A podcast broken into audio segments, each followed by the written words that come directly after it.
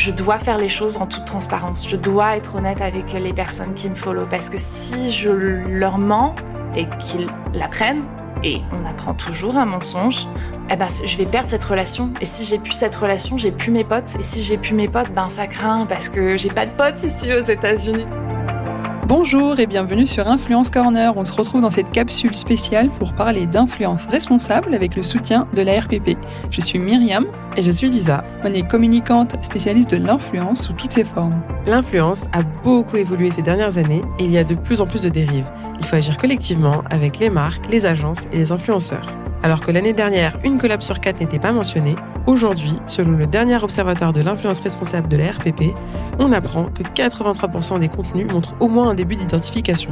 C'est mieux, mais il reste beaucoup de chemin à parcourir pour assurer une protection plus complète des audiences en ligne. Avec la RPP, on milite pour une influence plus transparente et plus responsable. C'est pourquoi on a décidé d'en parler cash dans ce podcast. Et qui de mieux pour en parler que les premiers concernés, les influenceurs? Dans cette série spéciale, on est parti à la rencontre de créateurs de contenu qui viennent d'univers très différents. Mode, lifestyle, voyage. Ils rassemblent des centaines de milliers d'abonnés sur YouTube, Instagram ou encore TikTok, et ils ont un point commun, ils sont responsables et éthiques dans leur création de contenu. Qu'ils aient découvert le certificat de l'influence responsable récemment ou que ça fasse partie de leur démarche depuis le début, on a voulu les laisser raconter leur histoire, leur parcours et leur cheminement vers une influence plus éthique. Ils ont une voix et ils ont choisi de la porter dans ce podcast à leur manière, ce qui rend chaque épisode unique.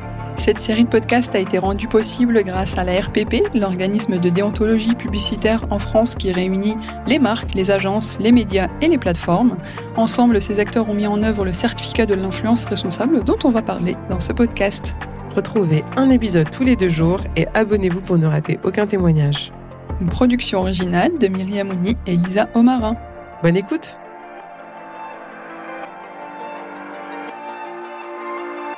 Je m'appelle Sandrea, j'ai 32 ans, je vis aux États-Unis depuis 2012. J'ai commencé ma chaîne depuis bah, 2000, euh, techniquement 2011, mais je suis sur YouTube depuis 2009.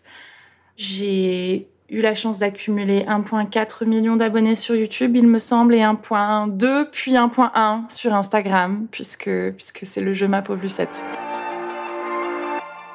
J'ai toujours été fascinée par la beauté, le make-up, etc. Et puis j'avais un moment où je n'avais pas de taf euh, à ce moment-là. J'avais eu une semaine de, de, congé et ma mère, quelques années avant ou l'année d'avant, je ne sais plus, m'avait offert une caméra. Enfin, c'était vraiment euh, caméra numérique, premier, euh, les premières caméras numériques. elle était citron vert et tout, je la kiffais, c'était génial. Et je me suis dit, bah tiens, j'ai ça, je sais jouer un petit peu avec le truc de montage, quoi, avec le programme de montage. Donc je vais commencer, je vais essayer, je vais m'amuser, on va bien voir ce que ça, ce que ça va faire. J'avais tout un, truc, pas de trépied, hein, c'était vraiment à l'arrache sur une pile de, de livres ou de boîtes je ne sais plus. Et j'ai commencé euh, comme ça à créer mon contenu sans rien forcément attendre parce qu'à l'époque, il y avait absolument aucune euh, rémunération. C'était pas quelque chose qui était encore euh, disponible sur la plateforme du côté anglophone comme francophone. Et je faisais juste ça, en fait, pour m'amuser, pour me passer de temps, pour dire que, que voilà, je restais pas les bras croisés le temps d'une semaine à la maison. Et c'est comme ça que j'ai commencé. Et ma première vidéo, je crois que c'était un tutoriel d'un maquillage de la chanteuse des Pussycat Dolls ou un truc comme ça. C'est tellement vieux. Et elle est plus disponible, cette vidéo, depuis euh, très très longtemps. D'ailleurs, aucune de mes vidéos euh, anglophones ne sont disponibles à cette heure. Je sais pas je pense pas les avoir gardés quelque part non plus. C'est un peu tragique. Mais ça, c'est comme ça que j'ai commencé. Et il y avait quatre vues au début. Et puis, euh, puis je sais pas, j'ai continué parce que c'était fun et je m'amusais. Et puis, j'étais en train d'apprendre quelque chose de nouveau. Faire le montage vidéo, c'est, je suis hyper artistique, donc c'est quelque chose qui me passionnait et tout. Et puis, euh, et puis de fil en aiguille, ça a commencé à prendre de l'ampleur. Le premier tutoriel qui a vraiment fait euh, fureur, c'était un, un make-up d'Avril Lavigne pour le clip Smile qu'elle avait fait, je crois. C'était un truc vert fluo. Et euh, j'avais atteint 120 000 vues sur ma chaîne anglophone à ce moment-là. C'était énorme, quoi. Et puis ça m'a permise d'être connue du coup par euh, le network qui s'appelait euh, Style Hall à la base, qui, euh, qui a été racheté. Puis je sais pas, je pense qu'il a été plus ou moins dissolu à, à cette heure, mais c'était l'un des premiers networks aux États-Unis qui contactait les influenceurs comme ça pour pouvoir commencer à collaborer avec eux et nous permettre d'être rémunérés grâce à, à nos vues. C'était à, la base avec les vues. Ça n'a pas duré très longtemps parce qu'ils se sont rendus compte que c'était absolument pas rentable quand tu faisais un million de vues pour eux. Ça ne, ça, n'allait plus, c'était la folie.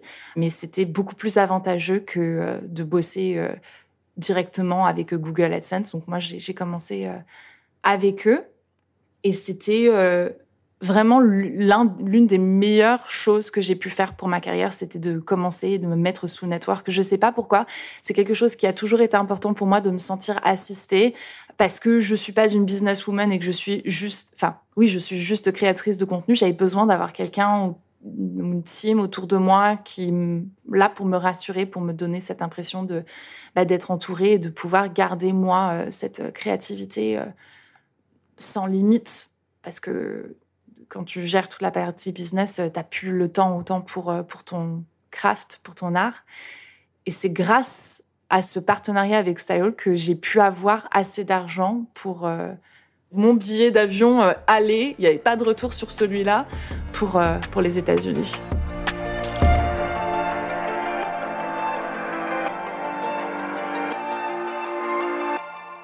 On arrive en 2012, j'avais donc ma chaîne anglophone, ma chaîne francophone, et j'étais sur le point de partir aux États-Unis parce que j'allais me marier avec mon ex-mari qui était américain, qui était dans l'armée américaine. À ce moment-là, j'ai fait ben, plusieurs choix. Premièrement, le choix d'arrêter ma chaîne anglophone parce que j'avais envie de pouvoir plus continuer à parler en français parce que c'est même si c'est ma langue natale, c'est pas la langue qui est la plus évidente pour moi parce que j'ai toujours été baignée dans, dans la culture américaine et j'ai toujours parlé anglais, donc ça me vient plus naturellement, je me suis dit, OK, je ne veux pas perdre mon français. Donc, j'ai mis ma, ma, chaîne anglophone complètement de, côté et je me suis focalisée sur ma chaîne francophone au même moment où j'ai euh, j'ai pris mon billet pour, euh, pour partir aux États-Unis pour me marier avec, euh, avec mon ex-mari. Et les choses sont vraiment bien faites parce que je pense qu'en plus à ce moment-là, ça, ça plaisait beaucoup de voir une Française déménager aux États-Unis. Ça avait un côté un petit peu American Dream et tout. C'était la belle époque. En plus, à ce moment-là, Obama était président. Enfin, c'était fabuleux. Et puis, bah, du coup, ma chaîne francophone a, elle aussi, commencé à prendre beaucoup d'ampleur. À ma grande surprise, c'est un pure chance, pur hasard, bon moment. Euh, ouais, bonne niche, bon moment. Donc, euh, je m'installe aux États-Unis en septembre 2012 et février 2013 arrive et mon ex-mari doit partir en Afghanistan euh, pour neuf mois. Je le savais avant de m'installer aux États-Unis. C'était assez tragique d'arriver et de quatre mois après se retrouver toute seule euh, sur le territoire américain, sans papier, sans grand. Enfin, je pouvais rien faire en fait. Et euh, vu que j'avais pas de, de, visa travail, je me suis dit ok, bon, va être très bien. Je vais me focaliser sur ma chaîne. Je, je gagne un petit peu d'argent avec. Ça m'a permis déjà d'acheter au moins un billet d'avion. Je me dis ok, peut-être que le mois d'après, bah, je vais pouvoir aussi payer un petit peu les factures et l'aider, etc. Et donc, euh, je me suis mise à 100%. Mon temps était dédié pour ça. C'était vraiment euh, bah, ce qui m'animait, ce qui faisait en sorte que je me levais le matin, parce que seule dans un pays, coincé sur une base militaire, où il y avait ma sœur qui était à deux heures de route, mais c'était déjà compliqué. Puis j'avais vachement peur de prendre la, voiture à ce moment-là, de me faire arrêter par les flics, j'avais pas le papier. Enfin bref, c'était hyper dur. Mais euh, bah, ma chaîne m'a donné en fait la possibilité vraiment de m'épanouir d'une façon dont j'aurais jamais pu imaginer à ce moment-là dans ma vie m'a permis de vraiment me, me faire un peu survivre et donc je me suis donnée à 100% là-dedans et c'est monté hyper vite. Euh, je suis arrivée sur le sol américain donc j'avais une vingtaine, 20 000 followers, un truc comme ça. Euh, je me souviens avoir fêté les 21 000 quand j'étais aux États-Unis, euh, quand je venais à peine d'arriver, quelques semaines après. Et août 2013, j'avais 100 000 abonnés.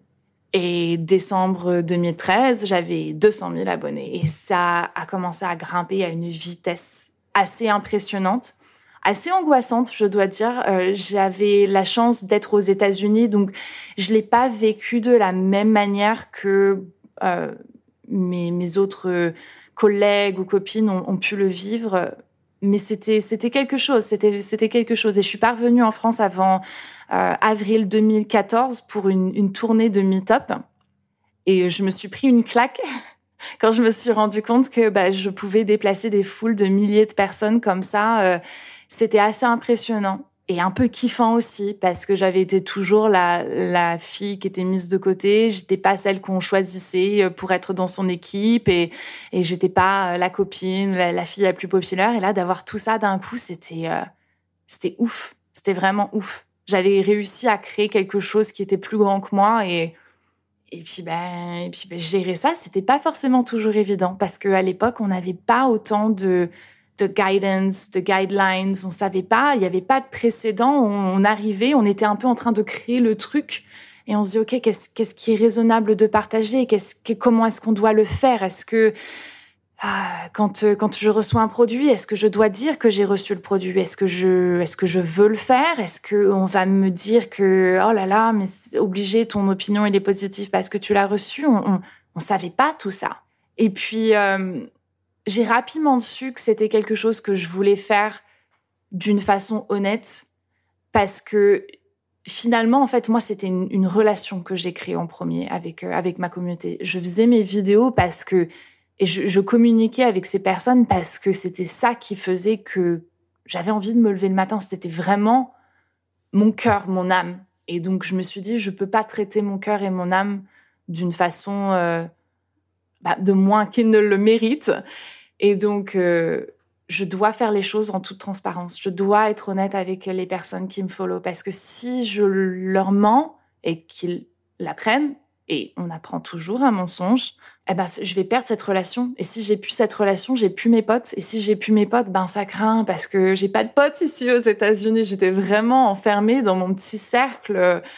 Parce qu'au bout d'un moment, en fait, d'avoir créé cette communauté, aussi grande et aussi euh, formidable, ça me donnait pas envie d'aller à l'extérieur et de, de, chercher des amis et d'essayer de me, créer des connexions avec des personnes ici. Euh, on partageait pas les mêmes centres d'intérêt, on n'avait pas la même culture, on n'avait pas, je sais pas, le, les mêmes idées et tout. Et donc, euh, je me suis un peu enfermée dans, cette, dans cette sphère-là. Et c'était cool. C'était cool jusqu'à temps que ça devienne un petit peu too much pour moi et que, et que je m'y perde.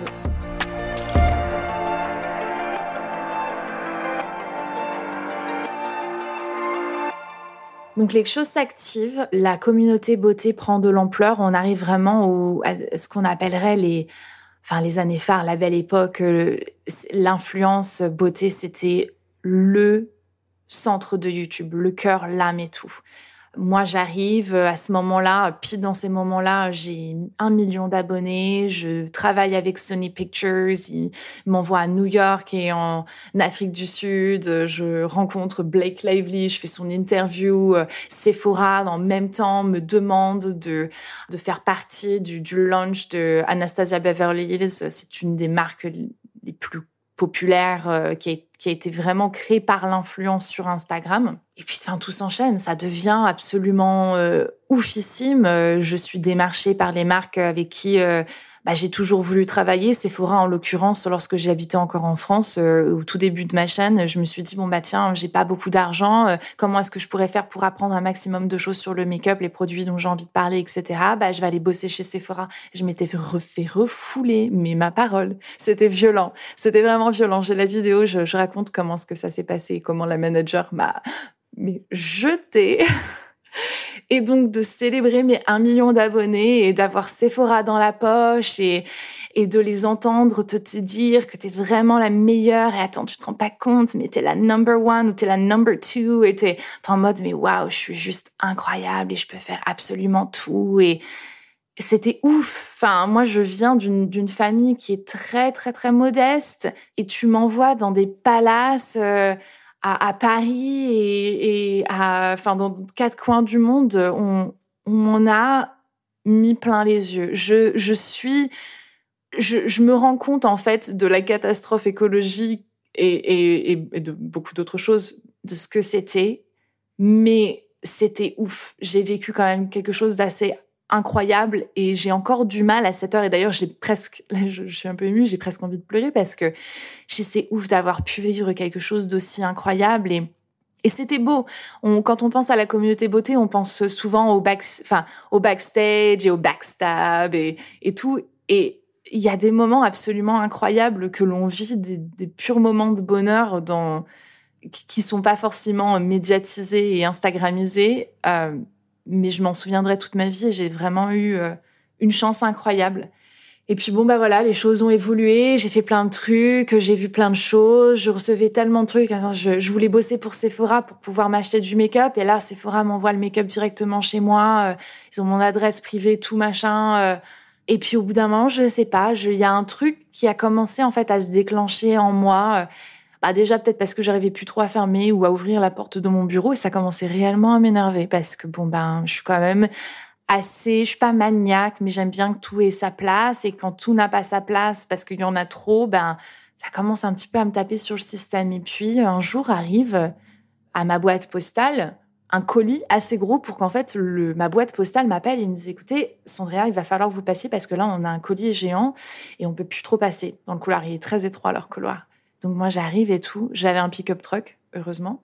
Et euh, j'arrive et euh, je vois le truc et je dis mais en fait j'ai jamais réussi à soulever ce machin et le mettre dans mon coffre. Donc on a dû j'ai dû rappeler quelqu'un euh, venir. On était à deux le poser machin je le déballe. On arrive à la maison je le déballe ce truc. Et et je me rends compte que c'est et je pense que beaucoup s'en souviendront parce que ça avait fait vraiment polémique à ce moment-là c'est un beauty blender géant la boîte était assez grosse pour que moi je puisse rentrer. Je fais 1m75 quand même, je suis pas petite, je pouvais rentrer dans la boîte facilement, la fermer et tout ça, tout ça. Et donc ouais, je, beauty blender géant avec à l'intérieur, je ne sais, je ne saurais pas dire combien de beauty blender. Euh, il y en avait bien une centaine. J'en ai encore à 7 heures, j'en ai encore beaucoup et j'en ai distribué. Au moins, un point positif, c'est que je n'ai pas besoin d'acheter beauty blender jusqu'à la fin de mes jours. Euh, mais quand j'ai vu ça, je me suis dit, ah non, par contre, non, le beauty blender en polystyrène, peint avec ceci et cela, puis il y a des couches de plastique, il y a des couches de papier. Je dis, c'est pour. Déjà, aux États-Unis, nous, on fait pas le tri, hein, qu'on se le dise. faut payer pour faire le tri, donc personne ne fait le tri. Euh, enfin, je fais le tri, je vais à la déchetterie, heureusement, à la 4 minutes de chez moi. Mais sinon, ben, nous, ça ne se passe pas. Et quand j'ai vu ça, je me suis dit, ah non, par contre, non. Enfin, déjà, j'ai pas besoin d'autant de beauty blender. Qu'est-ce que tu veux que j'en fasse? Et ça, c'est juste pas possible. On peut pas continuer comme ça parce que ça va toujours aller en plus, parce qu'on va toujours en demander plus, parce que maintenant que tu m'as donné un beauty blender qui fait à peu près ma taille, peut-être pas ma taille quand même, hein, mais bah, la prochaine fois, il va falloir quoi? Et donc, ça a fait un petit peu un choc en moi où je me suis dit, bon, euh, va falloir ralentir. Donc j'ai commencé à demander aux marques de minimiser. Je dis moi en fait, je veux juste les produits. Juste les produits, ça me va très très bien. Parce que bon bah des fois avais, tu recevais des sacs de luxe, des fois tu recevais, euh, c'est pas arrivé régulièrement. Quand tu es dans l'influence aux États-Unis, oui, mais pas en France. En France, il y a beaucoup moins de moyens. Faut pas s'imaginer qu'on voilà, qu'on avait tout ça, mais il y en a eu, il y a eu des, des, bouteilles de champagne, des machins et des bidules. Bon ben, t'as pas envie de dire non à ça, mais au bout d'un moment, tu te dis c'est pas possible, quoi. Tu, tu m'envoies un colis frigo. Enfin, j'ai eu, j'ai eu de la glace. On m'a envoyé de la glace de Los Angeles. J'habite dans le Tennessee. Non, enfin non, quoi. Et puis cette envie de, c'est même pas une envie en fait. C'était vraiment au plus profond de moi, je ne pouvais pas ne pas être honnête avec ma communauté parce que j'avais été élevée comme ça, j'avais été créée comme ça. J'ai des parents qui sont honnêtes, j'ai grandi dans une, église, même si jamais je suis personnellement plus du tout religieuse et que je ne crois plus dans, dans ce que j'ai appris dans cette église, il y a quand même ces valeurs fondamentales qui ont toujours été en moi et que je ne pouvais juste pas ignorer je savais que je faisais pas forcément quelque chose qui plaisait à tout le monde, mais au moins je le faisais d'une façon clean. Et euh, donc j'ai commencé à regarder un petit peu euh, tout ça, ralentir, essayer de faire en sorte de bah, de recevoir uniquement les produits que j'avais vraiment envie de recevoir, quoi. Que, j'avais vraiment envie d'utiliser. J'ai toujours été assez sélective avec les euh, marques que je travaillais parce que j'ai toujours, je partais du principe que c'est, ça me représentait. Ça allait toujours soit améliorer ou tâcher mon image. Donc, des marques comme Dior, Sephora et tout ça, oui, mais il y a d'autres choses avec qui tu te dis, ben non, non. Donc, au-delà de la conscience, peut-être parfois éthique, c'est aussi juste une question de réputation où tu te, où tu te dis, tu peux pas être partout. Et moi, personnellement, j'ai envie de plus être avec ben, des marques qui, qui, soit un, me correspondent ou que j'apprécie, ou moi, j'essaie de, j'essaie de faire un point d'honneur de travailler avec des marques françaises ou même américaines parce que bon ben vu que c'est aussi c'est ma double nationalité, donc je fais un peu des deux. Mais ouais, c'était un peu le, choc où j'ai commencé à prendre du recul. Je me suis dit, ok, euh, on va où là?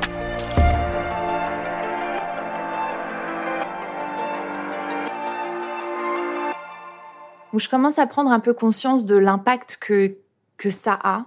Et puis bah, progressivement aussi de l'impact que je commence à avoir. J'ai toujours été hyper euh, ouverte aux critiques, aux commentaires que l'on pouvait me faire. C'est pas, euh, il y a des choses qui touchent évidemment, mais je sais pas. Est-ce qu'une fois de plus, est-ce que ça vient en fait de la façon que j'ai été élevée, où on m'a toujours appris de d'écouter plus que ce que je ne parle?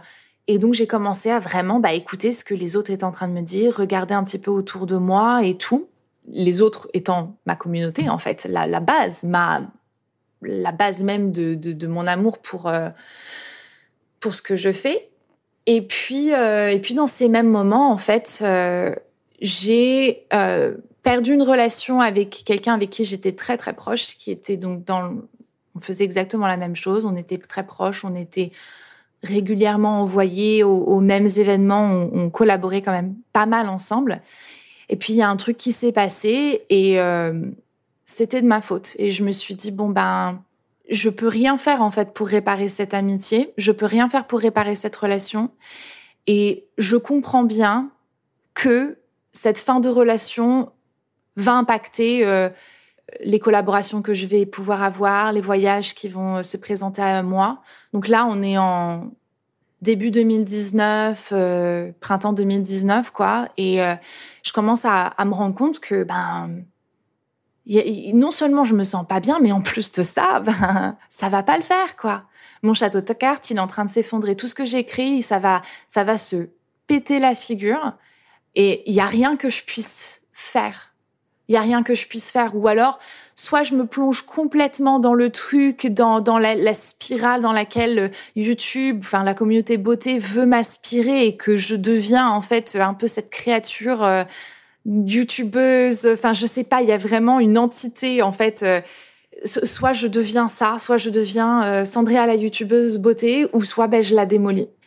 Et euh, j'ai eu vraiment un, breakdown complet où je, me suis retrouvée en larmes et je me suis dit je ne peux plus, je ne peux plus, je ne peux plus, je ne peux plus. Dans tous les dans tous les points de, de ma vie, mais c'était professionnellement en premier où je me suis dit ça y est, c'est fini tout dépend de moi, la sécurité financière et tout ça, l'école de, de, ma fille, les, factures, tout, tout, tout, tout, tout été sur ma, sur mes épaules et je me dis, je, qu'est-ce qui va nous arriver, quoi? On va tout perdre. Bon, on va tout perdre. Non, parce que j'étais sous network. Je travaille avec M6 euh, depuis 2015 euh, et ce choix, en fait, de travailler avec eux, c'était parce que j'ai négocié un contrat qui me permet d'avoir une sécurité et qui me permet de, bah, de gagner une somme fixe tous les mois. Comme ça, je peux me dire, OK, je, peux payer ça, je peux payer euh, mes charges, je peux payer euh, l'école, je peux payer les impôts, les machins, les bidules et tout ça. Et ça va aller. Je, n'étais pas en fait dépendante de la fluctuation des vues, de et ça m'a toujours permis du coup de, de faire les choses d'une façon un petit peu plus authentique et plus comme j'en avais envie. Après, j'étais influencée par cette envie d'être populaire. Je vais pas faire semblant, mais au moins monétairement parlant, c'était pas quelque chose, je le faisais pas pour le fric. C'était vraiment juste pour la validation. Et puis bah là, là je me suis dit bah là là, il y a pas de il a pas de futur en fait. Il y a pas de futur. Non seulement parce que tu commences à ne plus y croire, mais en plus de ça parce que ben tu ne pourras plus, tu ne pourras juste plus. Et euh, donc j'ai commencé à avoir une thérapeute. On a commencé à en parler, on a commencé un petit peu à creuser tout ça. On a passé les premières séances avec moi en larmes, en train d'expliquer comment, pourquoi, est-ce que ma carrière était finie et tout. Et puis après, bah ça, on a vite expédié le sujet. Et puis euh, et puis on s'est vite rendu compte qu'en fait, bah non, le problème fondamental, c'était pas ma carrière, c'était moi. c'était c'était moi qui était complètement détruite à l'intérieur et qui n'allait juste pas bien et euh, qui était dans des relations toxique et, hyper bah, néfaste pour moi et pour eux finalement aussi parce que dysfonctionnel ça fonctionne c'est dans les deux sens que, ça va pas quoi. Et ça ça a pris quand même du temps. Ça a pris ça, a pris pas mal de temps. Euh, j'ai fait euh, pas mal de thérapie en solo pas mal de thérapie euh, bah, en couple aussi. Et ça m'a pris du temps avant que ben je, me réveille réellement. Et puis bon, bah, j'ai continué mes voyages. Je me suis dit, de toute manière, je dis, moi, tant que je suis invitée, les gars, j'arrive. Il euh, n'y a pas de problème. Et puis, euh, puis j'étais en, en, France. Je prends l'avion pour la France. On est en mars 2020. Et là, j'arrive sur le sol en France et j'entends que les frontières viennent d'être fermées. Et je me dis, pardon? C'est-à-dire? C'est-à-dire, je viens d'arriver des États-Unis. Là, j'arrive en France, on me dit que ben va falloir que je retourne chez moi, quoi, parce qu'il y a un truc qui va pas. Enfin, j'avais suivi que, évidemment, c'est tout ce qui s'est passé, quoi. Donc euh, paniqué, j'avais deux semaines en fait de, prévu d'aller voir les marques, à essayer vraiment de, de, faire en sorte de pouvoir euh, ben rattaquer tout ça, quoi, de, de me refaire euh, voir par les marques avec qui j'ai travaillé, de rétablir une relation, de me dire regardez, enfin il y a des choses qui sont passées certes et tout, mais on peut toujours collaborer ensemble et je peux vous montrer ça et regardez, je suis en train de de mettre en place ça ici et tout. Je voulais être à la Fashion Week et machin et tout et là ben tout s'arrête. Et euh, je retourne chez moi. Et puis, bah, je suis confrontée à la réalité que euh, je suis absolument malheureuse malheureuse dans tous les aspects de ma vie, que mon job, je suis toujours en train de courir après le dernier truc excitant parce que ben je suis plus animée parce ce que je fais, parce que ça n'a plus la substance que, que que, ça avait eu à un moment euh, dans ma carrière et que ben du coup je cherche absolument tout pour pouvoir me faire kiffer au maximum. Sauf que ben, j'habite aux États-Unis et que je peux pas prendre l'avion tous les cinq matins pour être ici et ailleurs, que je peux pas concurrencer les personnes qui sont sur le terrain et que plus de ça, ben honnêtement j'ai 30 ans et je suis fatiguée, j'en ai plus envie, j'ai plus envie de me prendre la tête, de d'essayer d'être plus que ce que je ne suis réellement. Et donc je me suis arrêtée, j'ai contemplé un peu euh, tout ce que j'avais euh, réussi à réaliser, ma nouvelle maison absolument incroyable, euh, golden button et le tonne de, make-up que j'ai, le bureau avec la bibliothèque derrière comme j'ai toujours rêvé, ceci, cela et tout. Et je me suis dit, tout ça, c'est de la merde. Je me sens mal, je suis malheureuse, ça va pas. Je suis pas en train de, je suis pas en train d'être l'exemple que je devrais être. Je suis pas en train d'être la personne que je devrais être. Et, et si jamais je, je, ne sors pas de ça là tout de suite maintenant, mais, mais j'ai tout foiré en fait. Si c'est ça ma legacy, j'ai tout foiré.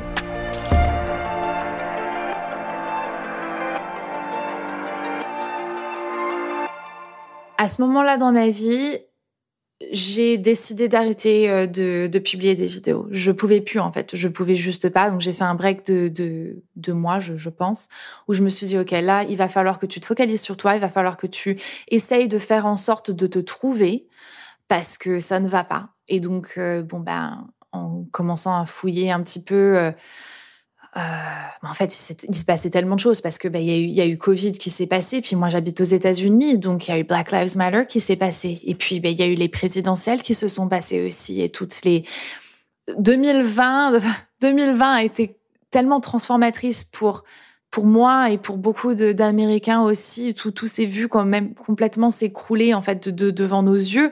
Et je sais que c'était mondial, mais pour le coup, nous, c'était on se faisait attaquer de tout. J'avais l'impression qu'on se faisait vraiment attaquer de tous les côtés, quoi. De, il y a Covid et puis entre, entre Américains, on est en train de se bouffer et tout. J'ai dit, il faut absolument que moi je me trouve. Il faut que je puisse trouver ma voie. Il faut que je puisse trouver qui je suis pour que je puisse savoir de quel côté il faut que je me range et qu'est-ce qui est, qu'est-ce qui est bon à faire, qu'est-ce qui est bien à faire, qu'est-ce que, qui, qui, qui est-ce que je dois faire. Donc j'ai pris ce temps pour moi de commencer à essayer de de, refléter tout ça et puis à commencer à discuter avec les gens qui m'entourent aussi, savoir eux où est-ce qu'ils sont, où est-ce qu'ils se situent, où est-ce qu'ils se positionnent et tout. Et puis ben j'ai commencé à me rendre compte qu'il y avait des gens qui étaient autour de moi qui dans lesquels je, ben, je me, on, on se reconnaissait pas du tout quoi.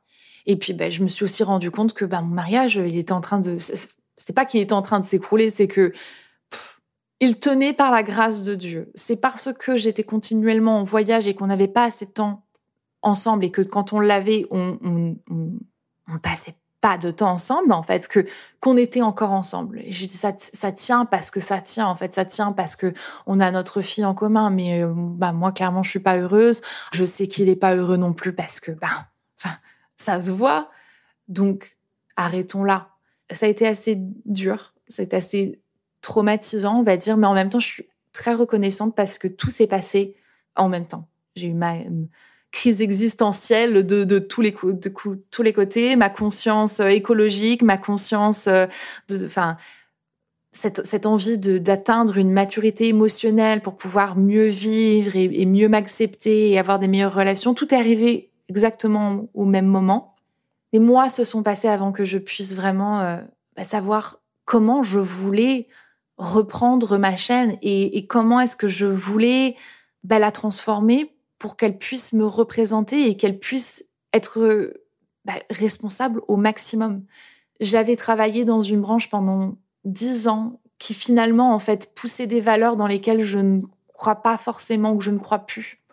C'était plus des choses qui étaient un peu en mode pansement, tu sais, ben et c'est un peu comme ça que je regarde maintenant le make-up. Tu, tu, mets ça parce que c'est fun, c'est vraiment fun, mais pour moi, c'était vraiment un pansement. C'était pour, euh, pour essayer de m'apaiser, pour avoir la validation, de dire, ouais, la meuf, elle sait trop bien faire un smokey eye, quoi, et tout. Et puis, je me sens fraîche avec mon smokey eye, c'est génial.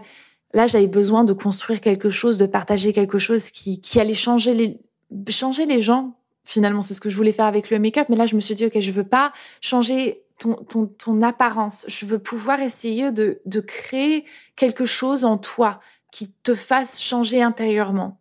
Et c'est difficile à faire ça parce que, enfin, j'ai aucune qualification pour faire ça. Je ne suis personne. Donc, j'ai mis du temps un petit peu à, fouiller, à savoir, à tâter, à expérimenter. J'ai créé un podcast que j'adore. Euh, plus sérieusement, euh, j'ai des conversations avec euh, avec des gens qui sont passionnantes et, et tout. Et puis, puis j'ai commencé un peu plus à vloguer. Et puis j'ai commencé un peu plus à trouver ma voix. Puis je me suis dit, mais en fait, meuf, les gens t'ont toujours kiffé parce que t'étais toi. Finalement, tu on suit quelqu'un parce que la personne, elle est, elle est comme elle est normalement. Et donc, sois toi, sois toi. Vis les choses de façon naturelle, vis les choses de façon authentique, vis les choses de façon transparente et vraie. Et les gens vont te retrouver. Et les gens vont se retrouver aussi. Et puis finalement, en fait, en regardant en plus autour de moi, je me suis dit, il n'y a pas d'autre façon de vivre sa vie. On peut pas continuer à partager sur les réseaux sociaux quelque chose qui n'existe pas, en fait. Moi, j'existe, enfin, la Sandrea de, des, années, machin, elle n'existe pas. Elle n'existe plus, en tout cas. Mais c'était un personnage que j'avais créé de toutes pièces pour pouvoir rentrer dans un moule dans lequel je ne pouvais pas rentrer parce que c'était juste pas moi. Et donc, finalement, je me suis dit, pour être la meilleure influence que possible, il faut que je sois moi faut que je sois moi, faut que je sois honnête avec moi-même. Et euh, si je suis honnête avec moi-même, ben je ne peux être qu'honnête avec les gens qui me regardent et qui m'entourent. Et c'est comme ça que ben, j'ai commencé à, avoir des conversations euh, ben, un peu plus intéressantes, un peu plus constructives, un petit peu plus euh, nourrissantes, enrichissantes et tout. Et puis bah tu commences à, à fouiller ici ailleurs et puis et puis bah tu tu prends conscience d'autres choses et puis c'est comme ça que je suis arrivée à à m'asseoir ici et à vous raconter cette histoire parce que euh, quand on, on, m'a contacté en fait pour parler de, de bah, mon histoire et puis de ma vision de l'influence responsable, je me suis dit oui, ça c'est quelque chose dont je veux absolument parler parce que je, j'ai toujours l'espérance que l'influence puisse avoir un futur positif grâce à ce genre de conversation qu'on puisse se dire écoutez il y a quelque chose ici qui est absolument incroyable, qui te permet de vivre, qui peut même te permettre de vivre très très bien si jamais tu, un, t'en donnes les moyens et que, ben, il y, a un ensemble de choses, mais il y a quelque chose de bien. Mais faisons-le bien alors pour que ça puisse perdurer. Parce que si jamais on ne le fait pas proprement, si on ne le fait pas honnêtement, si on ne le fait pas de, façon, ben, authentique et tout, il n'y a pas de futur pour nous il n'y a pas de futur pour eux, il n'y a pas de futur pour l'influence. On va pas pouvoir continuer à, faire perdurer quelque chose qui est fake. C'est pas possible. C'est unsustainable. Dans ma prise de conscience, j'ai dû aussi altérer, bah, en altérant mon contenu, j'ai aussi dû altérer ma façon de collaborer avec les marques. J'ai la chance de travailler avec un network, donc ça me permet d'avoir une certaine sécurité. Mais pour toutes mes collaborations euh, extérieures, partenariats et tout ça, je me suis dit, OK, il va falloir que tu le fasses parce que tu ne peux pas vivre que de YouTube à 7 heures en 2020, 20, 21, 22, c'est plus possible. Par contre, il va falloir que tu changes la façon que tu vas le faire. Tu ne peux plus proposer 20 différentes marques de make-up par an parce que j'ai toujours essayé de réduire, euh, en règle générale, c'était une collaboration par mois. S'il y en avait deux, c'était rare. S'il y en avait trois, c'était mauvais. Euh, je savais que ça puait, que j'allais avoir des commentaires qui étaient pas bons, donc euh, je n'avais pas envie de les avoir et que, en règle générale, j'essayais de limiter du coup mes collaborations pour cette raison.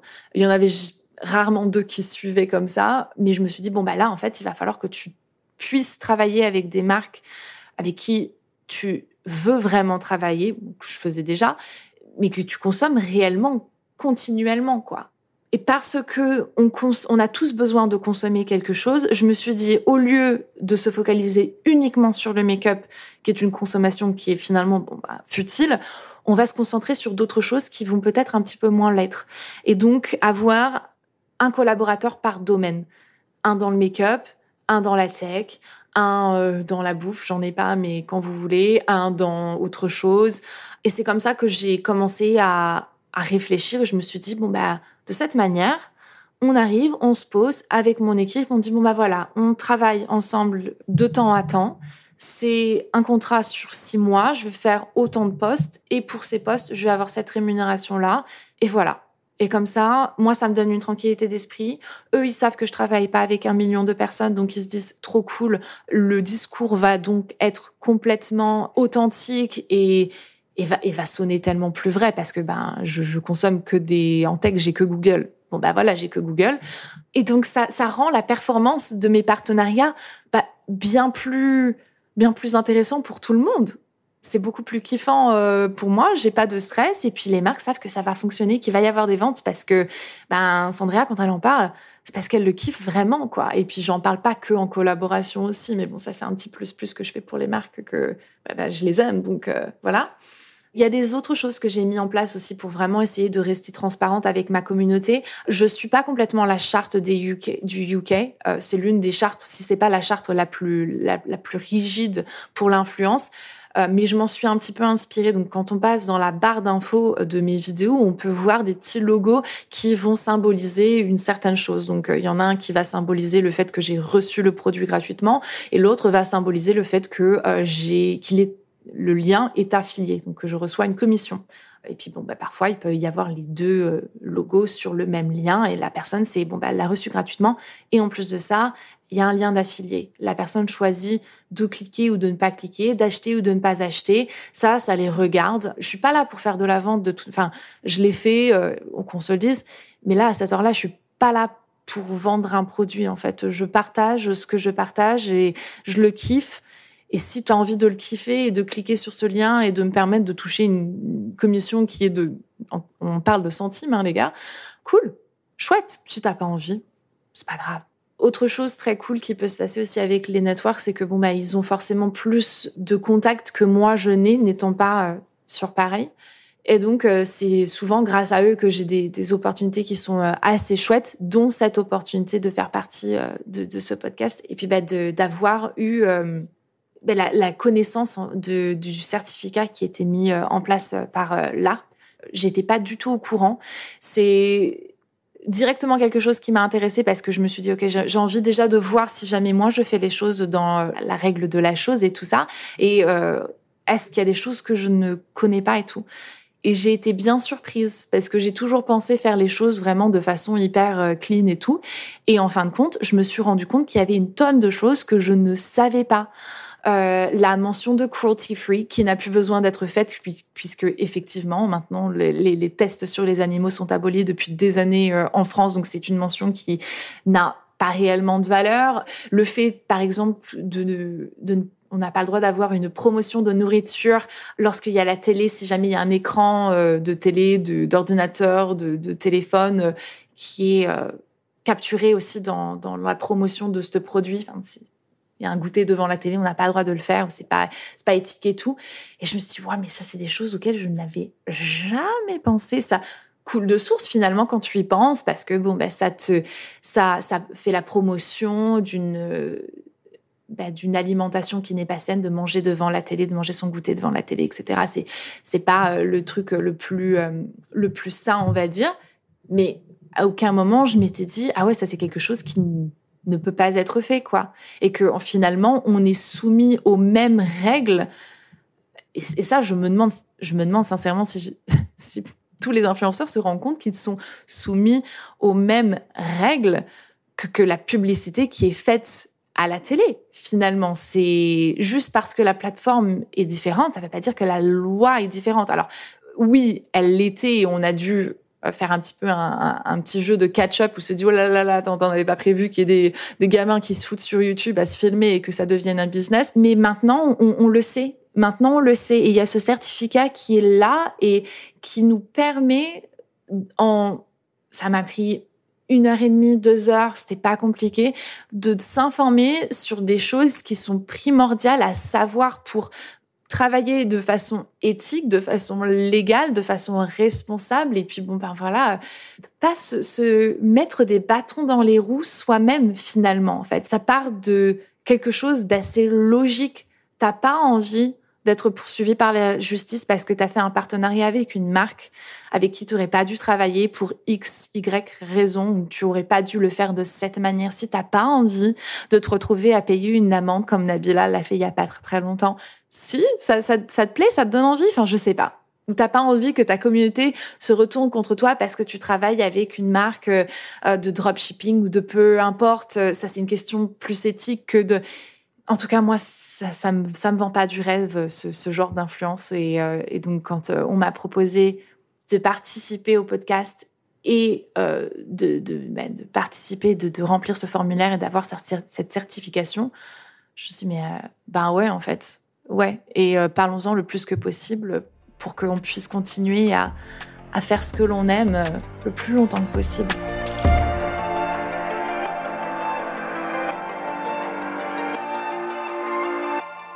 À ce jour, même si parfois je suis un petit peu pessimiste et que je trouve qu'il n'y a pas réellement de futur euh, dans l'influence telle que je la connaissais avant, en fait. Peut-être c'est plus ça. Moi, je vois ma carrière, euh, quand je me projette dans l'avenir, je ne m'imagine pas autrement qu'être authentique et qu'être transparente et qu'être vulnérable avec les personnes qui me, qui me suivent. Parce que finalement, je pense que c'est euh, la plus belle chose que je peux apporter sur la plateforme c'est juste d'être moi et de d'essayer de partager les choses de, de façon authentique. Et j'ai dû dû bah, prendre conscience qu'il fallait que je change énormément de choses dans ma vie. Donc euh, cette année, j'ai décidé, ça prend beaucoup plus de temps que je ne l'aimerais, mais j'ai décidé de me débarrasser de, de cette maison que j'avais achetée vraiment pour en foutre plein les yeux à tout le monde parce que ben je pouvais, donc pourquoi pas. Euh, maison de mes rêves, j'ai vécu dedans pendant deux ans et demi maintenant et et puis ben là, ce jour, mon rêve a changé parce que ben ma conscience a changé et que ben les deux euh, ne peuvent pas être séparés. Tu peux pas être conscient de quelque chose et ne pas mettre les, euh, les choses en place pour faire en sorte de, ben, de faire partie du, changement que tu penses qu'il a besoin d'être euh, pris, mis en place et tout. Donc, moi, j'ai pris la décision de, ben, de ne plus recevoir, pratiquement plus recevoir la moindre chose, moindre colis presse ni quoi que ce soit. Un, deux par mois, ou alors ça se réduit vraiment uniquement aux collaborations. Il y a quelques marques que je, c'est des marques que j'adore et que j'utilise tout le temps, qui sont, c'est la base de ma trousse de make-up, donc je vais, je vais continuer à recevoir leurs produits, quoi. Mais euh, c'est genre une marque, deux marques. Mais pour tout le reste, je me suis dit que là, c'était fini, en fait. Euh, minimaliste euh, le plus que possible. Il me faut un petit peu de place quand même parce que je bosse à la maison, mais euh, rétrécir la taille de, de, la maison, rétrécir la taille de mon empreinte carbone, rétrécir la, la, taille de tout, tout, tout pour pouvoir essayer de, de vivre d'une façon un petit peu plus bah, sustainable parce que bah parce que les ressources elles sont pas illimitées et donc je peux pas continuer à faire style qu'elles sont illimitées et je veux pouvoir montrer aux gens que même si y en a qui vont faire des petites réflexions ici et, ici ailleurs quand j'ai décidé de changer mon contenu et de complètement foutre tout à la poubelle et de recommencer à zéro. Et ouais, mais euh, tu craches dans la soupe, Sandria, tu devrais avoir honte quand même de, t'en as bien profité et tout ça. Je absolument, absolument. J'ai eu une chance absolument incroyable. Je suis complètement d'accord avec toi. Le problème, c'est que là, ce jour, je ne suis plus du tout en accord avec ce que j'ai fait et donc je ne peux pas continuer à le faire parce que je ne pourrais pas après me regarder dans le miroir. Donc j'ai pu le faire pendant un moment parce que j'avais pas cette conscience, cette prise de conscience. Mais là, maintenant que je l'ai, je ne peux pas faire marche arrière. Et je pense que tu devrais être content que je n'ai pas envie de faire marche arrière quand je me rends compte que j'ai eu tort. Donc bon, ça c'est des, critiques que je prends pas à cœur parce que tu dis, tu l'as pas réfléchi celle-là. et puis je me dis que voilà, j'espère peut-être inspirer les gens et de se dire ok, euh, la meuf, elle est partie quand même de loin, qu'elle est tombée loin dans la spirale de si jamais tu retombes voir mes vidéos de 2018-2019 et dire c'est qui cette meuf Ok, que, s'est-il passé? Que s'est-il passé? Et, euh, et c'est ce que j'espère en fait, de, de, ne pas avoir honte de mon passé, de ne pas avoir honte des choix que j'ai faits, de juste dire ok voilà j'ai fait j'ai fait ça, j'ai fait cette bêtise, je suis pas forcément fière euh, d'avoir fait, euh, je sais pas, d'avoir fait ce contenu ou d'avoir fait cette vidéo, d'avoir voyagé euh, aux, Maldives parce que j'étais pas consciente de, de, de ce que ça veut dire.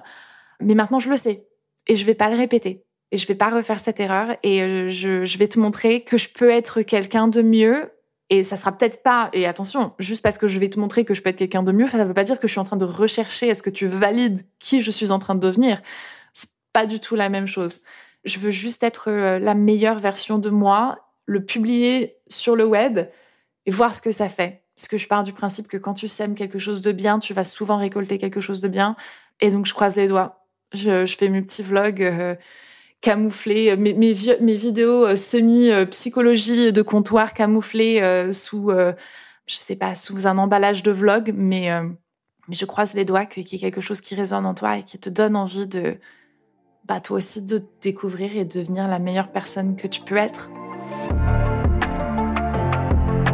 Merci d'avoir écouté ce podcast. S'il vous a plu, abonnez-vous pour découvrir chaque jour un nouveau témoignage et surtout, partagez-le autour de vous.